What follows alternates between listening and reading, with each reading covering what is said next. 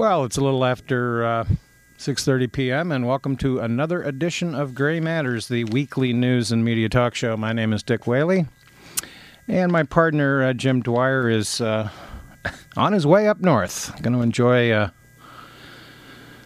a long week, so to speak, uh, before the start of school here. He's a teacher, of course, in the Ann Arbor public schools, and uh, I'm sure that his daughters will enjoy a little cooler weather up uh, up farther north. This is maybe the first uh, comfortably hot day that we've had in quite some time, and the weather's been perfect, uh, all things considered, for the last several weeks. But uh, we need some rain. anyway, um, a lot of uh, interesting developments uh, over the week. Obviously, the shocking news today that uh, Musharraf uh, has resigned in Pakistan. I heard that late breaking story last night on BBC. And of course, uh, plenty of Olympic news and the situation in Georgia. Uh, and we're talking here about Georgia of the former Soviet Union, uh, continues to fester. I guess I'll get started with a couple of brain damage awards uh, starting with myself. Last week, I reported that Daniel Ellsberg had passed away, but I had sort of heard this on BBC radio and was sort of early in the morning, going in and out of sleep, and it wasn't uh, Daniel Ellsberg that passed away. It was actually uh, Anthony Russo who collaborated with Daniel Ellsberg. And so when I heard um, a major figure in the Pentagon Papers had died. I think that was how I heard it. I just assumed it was Ellsberg.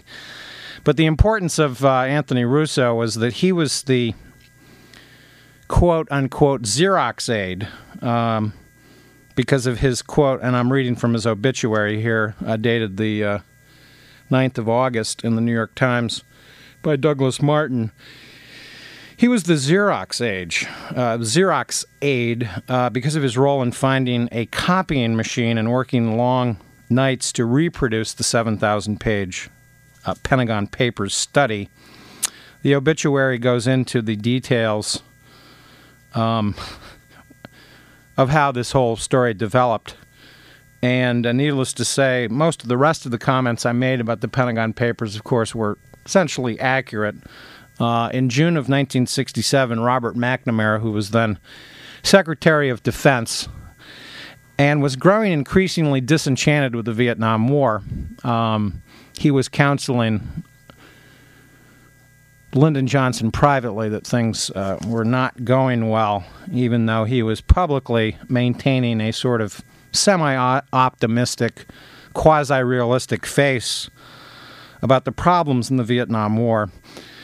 Anyway, he did commission a study um, that was going to be called a classified history of the Vietnam War from 1945 to 1967. 1945, of course, is important in in the in the whole development of the history of the war in Vietnam because if you go back and you check the actual facts, the first American to die in Vietnam actually died in 1945 several weeks after VJ Day. Um, this was a member of the OSS, uh, which was the precursor of the CIA. And um, needless to say, Anthony Russo uh, collaborated uh, with Daniel Ellsberg in um, basically leaking the documents uh, to the New York Times uh, that w- were eventually published in 1971. And of course, it was this paranoia um, that Nixon had that, of course, eventually led to Watergate and his resignation. And it's interesting that uh, Pervez Musharraf uh, resigned uh, in the same month that Richard Nixon did, um, August. And um, there, of course, were Russo and, and Ellsberg were briefly put on trial, but the case was essentially dismissed on grounds that the government had violated. Um, yeah, they were basically mis- up to mischief involving the prosecution. The obituary notes that uh, Judge William M. Byrne dismissed the case in 1973 after several bizarre twists. This included the judge learning that the office of Daniel Ellsberg's psychiatrist had been burglarized and that the FBI had lost records of perhaps illegally taped phone conversations, as well as the fact that during the trial, the judge himself was approached about becoming director of the FBI. And these, of this, of course, by this point um, in uh, the spring of 1973, um, absolutely explosive revelations were coming out uh, regarding the Nixon shenanigans, uh, if we can call them that. Uh, by this point, in fact, um,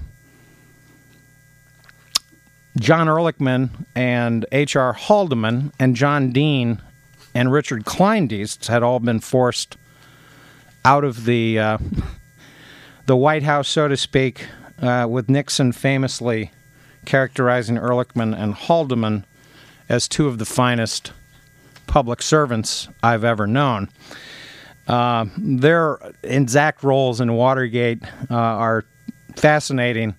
And of course, by this point, John Dean had become aware that uh, there was a massive cover up uh, going on in the Nixon White House and uh, began he be, began uh, becoming suspicious of some of Nixon's conversations with John Dean. Nixon, needless to say, Nixon at this point was taping these conversations and was trying to suggest that he might be somehow in the dark about what really was behind Watergate and whatnot.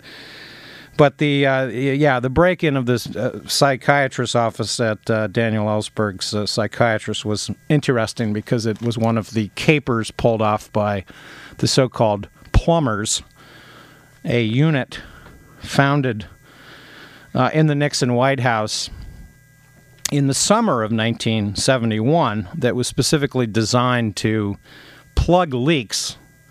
And uh, it was Nixon's paranoia about the Pentagon Papers that eventually led to the Watergate break in.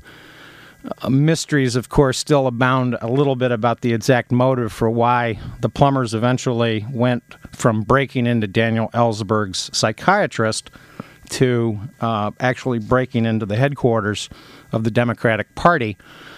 But uh, one prominent theory that's never really been, shall we say, dismissed completely is the fact that Larry O'Brien, uh, chairman of the Democratic Party in 1972, had been a consultant and aide to Howard Hughes, and that Nixon was frightened about the alleged $200,000 cash loan that uh, Howard Hughes had given to Richard Nixon's brother due to his failing hamburger stand out in California. Watergate, the comedy, uh, needs to be written. In any event, um, it was Anthony Russo that passed away, and I'm giving myself a brain damage award because I sort of misheard what I what I thought I heard on the BBC, and I made a mistake. Well, uh, another quick brain damage award. I don't know why the Ann Arbor News uh, last week decided to publish a column by a Los Angeles Times sports writer named Bill Plaschke. I'm assuming that's how his name is pronounced, in which he somehow suggested he said, "Let's hope Michael Phelps is clean." I was like, "What?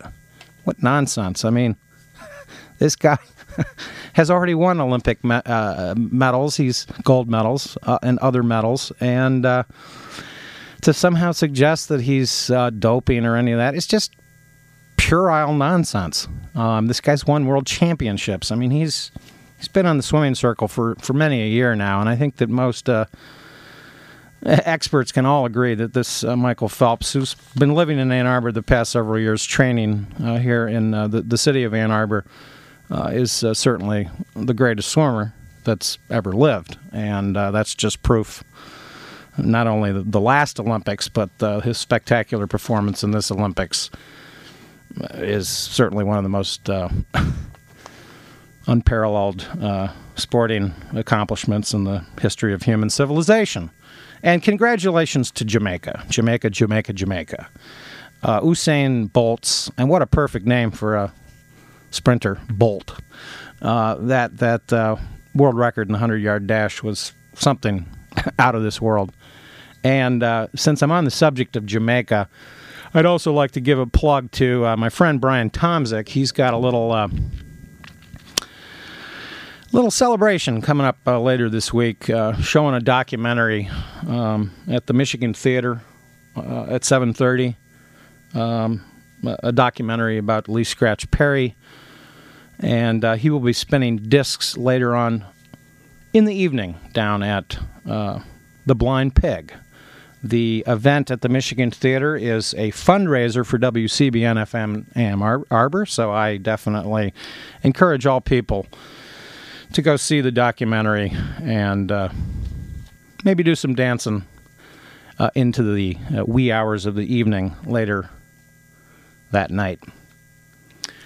Um, economic uh, news. We haven't really done too much on the econ- on the economic front uh, in in recent weeks uh, due to all of these unusual events in uh, foreign, uh, you know, in Pakistan and and uh, and whatnot. But it was interesting that uh, just in today's Associated Press, the Project for Excellence in Journalism analyzed more than 5,000 economic stories by 48 news outlets in 2007 and the first half of 2008. And the study found that reliance on government data to track the economy is leading to coverage that can, lead, uh, can lag months behind actual economic conditions. And that this has meant reporters are writing about weakening economic trends at the very moment that conditions are starting to improve, or vice versa. Now, I would argue that things have not improved um, at all. Uh, in fact, just p- this past month, uh, the government's official data on unemployment indicates that it's uh, gone up to 5.7%, that 463,000 jobs have disappeared this year in the United States, and that this represented the seventh consecutive months uh, in which job losses are occurring. Recall, of course, that the economy needs to produce 150,000 jobs a month just to break even. And uh, the data from this month is particularly alarming in, in certain areas of the economy. For instance, for teenagers, the jobless rate rose to 20.3% in July, the highest since 1992. And the reason that the seven consecutive months is significant is uh, that in American history, there's never been a quote recession um, in which those conditions are not present. The government has not officially announced a recession. Um, a recession is technically two consecutive quarters with negative growth. And uh, there's even some debate, by the way, about the last uh, recession that occurred in the early months of the Bush administration as to whether it actually was a recession. Uh, there's a kind of murky group of economists that call themselves the Bureau of Economic Analysis. And they announce a recession after they've determined that there is a recession. And so long as the government is reporting either weak growth or uh, just as long as it's not reporting negative growth, the threshold for a quote recession uh, just can't sim- can't exist. And what's been occurring in recent months is that the American dollar, which uh, heretofore has been very weak, although it's it's gone up in recent the last couple of weeks uh, slightly. Um, has allowed export growth to sort of counteract um, this clear slowing in the American economy. When you see a chart showing that construction, for instance, total construction, has pretty much declined for well over a year, uh, almost a year and a half. I mean, the graph on this is just unmistakable. And we, of course, all know that the auto industry here in Michigan is uh, severely affected by uh, uh what's been going on. And uh, the employers and the nation's uh, employers did cut their payrolls by 51,000 jobs for the seventh consecutive months. And one economist is quoted as saying, What we are seeing instead is a steady hemorrhaging of jobs, and that is going to continue until housing stabilizes and stops dragging down the economy. I think I once read somewhere where construction and housing ac- accounts for roughly 15% of economic activity here in the United States. And by the way, exports are about the same percentage.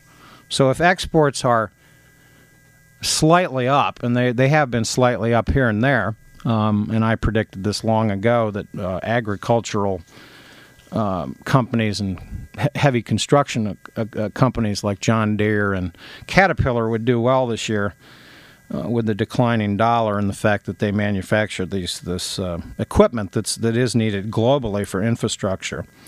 But getting back to the specifics of the unemployment information, uh, courtesy of uh, Louis Uchitelle, as I noted, uh, unemployment for teens went up to 20.3 percent, a 2.2 percentage increase in just a month, and was the highest since 1992. And this contributed significantly to this rise in uh, unemployment. Um, he goes on to write in either case, employers are laying off excess staff or reducing their hours or holding back on weekly raises, which have only risen at an annual rate of 2.8% in July for the typical white collar or blue collar worker. That is well below the rate of inflation of more than 4%. And I would argue that the real rate of inflation is significantly higher than that. Uh, just last year, um, and this was really before oil went over the, the $100 a barrel mark, just in the year 2007, food and energy uh, increased for the average consumer somewhere between 11 and 15 percent. And needless to say, we've seen those kinds of increases yet again. And I would argue that the inflation statistics that the government keep are inherently inaccurate um, because they measure an arbitrary basket of goods, and this does not affect. You know, lower costs of stereo equipment are sort of immaterial uh, if you already have a stereo, because you're not buying a stereo. But you got to buy food and gas pretty much weekly. Uh, unless, of course, you're a breatharian. And I mentioned the breatharians. I'll just crack a little joke about that. The big news over the weekend, of course, was the WCBN won the kickball league, uh, defeating the People's Food Co-op in stunning fashion. I'm told uh, it was a sort of a blowout, as they say in sports. I went to the little celebration last night uh, for the kickball league and congratulations to all of the people that participate. It's a lot of fun and all that. You get outside and get to run around and act like children again. And wouldn't it be a refreshing form of therapy if more of us uh, acted like children more often? Because uh, this uh, relieves tension and uh, probably even more than listening to WCBN is beneficial to your health. But having uh, seen and heard about the results, I uh, pithily noted to one of my friends that the breatharians defeated the vegetarians. So CBN, of course, are, we are the breatharians. And uh, food and gas are going up. They've been consistently going up. And on to some more details about these unemployment numbers. Manufacturing and construction jobs lost 57,000 and uh, nearly 30,000 temporary workers across many industries, quote, also disappeared. Uh, Louis Uchitelle uh, continues in the environment, the percentage of 16 to 19 year olds holding jobs fell to 32.5% in July from 33.1%, the lowest since the Bureau of Labor Statistics has been collecting data since 1948. And I, that is significant. And. Um, Another relevant statistic is that the unemployment rate for men in their prime working years, 25 to 40, uh, 54, jumped three tenths of a uh, percentage point to 4.9 percent, and um,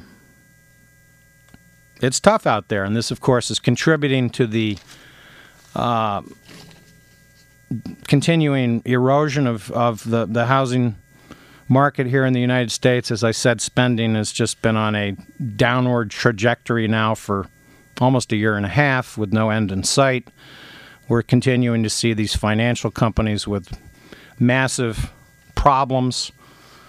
Um, and I think that uh, most experts point out that uh, the cycle of jobs losses are, are seen by most experts continuing well into 2009. And I've even heard the scary number of 6.7% mentioned as a peak number here on the unemployment rate. So we're, we're talking about another full percentage point over the next several months, uh, if not a year. And how how this can help John McCain is anybody's guess. John McCain, of course, has been touting his uh, close connections to uh, President Saakashvili of Georgia, and Condoleezza Rice hastily uh, flew over there to give him moral support. Uh, as I and Jim both commented last week, the situation in Georgia is much more complicated than just simple, quote, Russian aggression. This is a complicated um, variety of, of uh, problems that have been festering for many years regarding American Russian relations. And it's been this expansion of NATO onto the borders of Russia, uh, specifically the Baltic states, uh, the Ukraine, and, and Georgia, which, of course, is in this key strategic area uh, between the Caspian Sea and the Black Sea.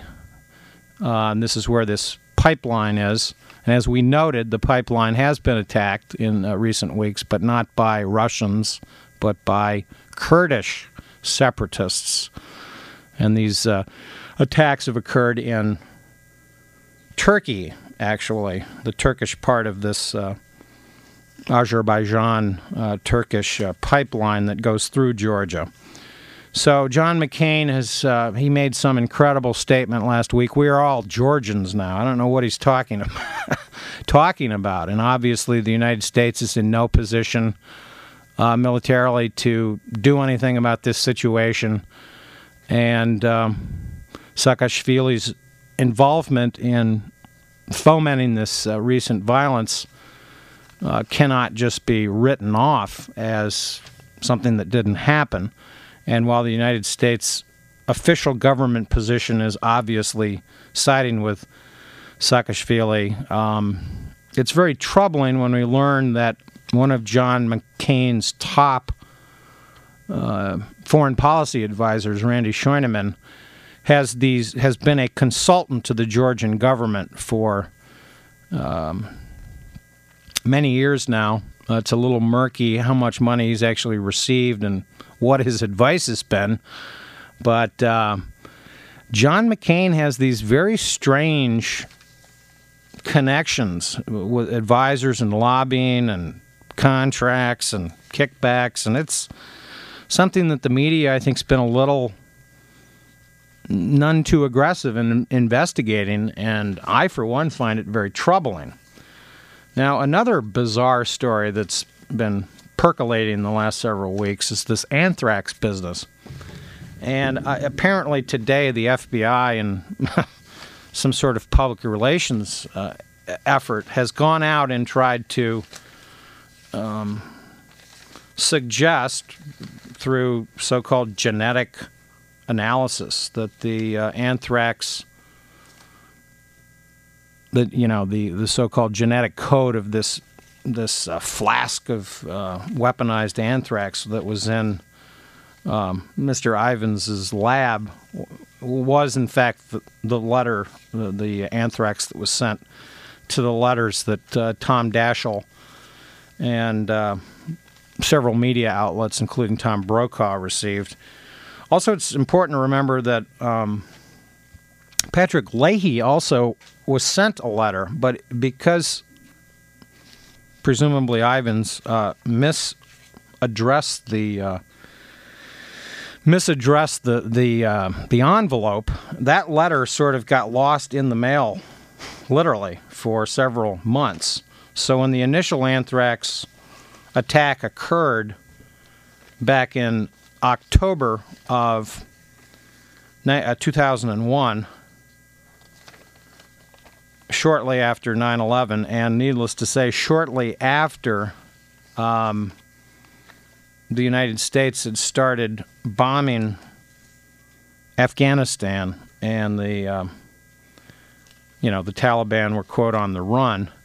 Gone back and I've checked some of the clippings, by the way, on, on some of the chronology of those events, and a couple of things are very striking. For one thing, the government at no time made it clear that uh, American an American was behind the anthrax attack.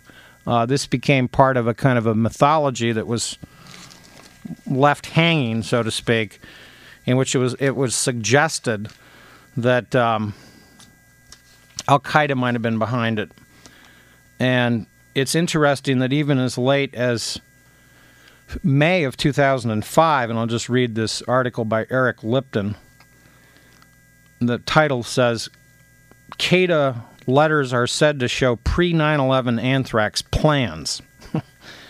That's not exactly connecting the anthrax to the attack in America, but there's that connection there. Uh, and this is basically an interesting story in which Eric Lipton, who's a pretty decent re- investigative reporter at the uh, New York Times, writes that Al Qaeda operatives in Afghanistan began to assemble the equipment necessary to build a rudimentary biological weapons laboratory before the September 11th attack letters released by the Defense Department show. Now, I bring this date up. This is this is dated the uh, 21st of May 2005 because this is more than 3 years after the United States FBI, quote unquote, knew that uh, um, uh, that this Ames, this so-called Ames strain, was clearly it clearly originated somewhere in America, and of course, Stephen Hatfield, who was incorrectly accused on all of this, was being dragged through the media as a suspect on this whole business, and um, it's just quite amazing how the government sort of allowed the myth of the anthrax uh, business to be loosely connected with uh, Al Qaeda. And I, I wrote or I reported last week that Michael Massing, within months, uh, actually literally within six weeks, noted that the New York Times in late October through articles written by Judith Miller, uh, Stephen Engelberg, and William Broad were connecting anthrax to Iraq, which of course became part of the weapons of mass destruction mythology that during 2002 was being built up specifically by Condoleezza Rice, Dick Cheney, George Bush. You know, it's been widely reported that a just several months ago that a study has come out indicating that um, 952 lies, public lies, and this is just the top officials um, by the president. I think the president finished first with 252. Were uttered uh, regarding the mythology about Saddam Hussein and and whatnot. And by the way, you know, Saddam Hussein clearly was engaged in um, chemical weapon warfare uh, during the Iran Iraq War. Interestingly, of course, at the time when the attacks occurred in 1988, it was the U.S. government that actually suggested Iran was behind this uh, particular attack that occurred in uh, Haditha, the mustard gas, the sarin, whatnot. And um, this is very troubling stuff. I mean, this was part of the, of course, during the 1980s, the United States was supplying Saddam Hussein with um, intelligence and quiet assistance through Saudi Arabia. Saudi Arabia and Kuwait, needless to say, were bankrolling this uh, this this uh, Iran this Iran Iraq war, and um, it you know th- th- there's still a lot of unanswered questions, and I am convinced that this Bruce Ivins character probably was the anthrax suspect. I mean, I think that the without getting into the details of the you know, murkiness about the genetic code in this so-called flask of anthrax that he had in his lab, he apparently threw the FBI off track. By the way, by giving them a different sample of anthrax, and this is why they were forcing. Um, their focus on on Steven Hatfill, but I mean, even in the recent chronology prepared by the New York Times, the in February of 2002, the FBI narrows down suspects to a quote short list of 18 to 20 people with the means, opportunity, and possible motive to send the anthrax letters. And we know that Ivins worked with equipment that allowed the anthrax to be dried out.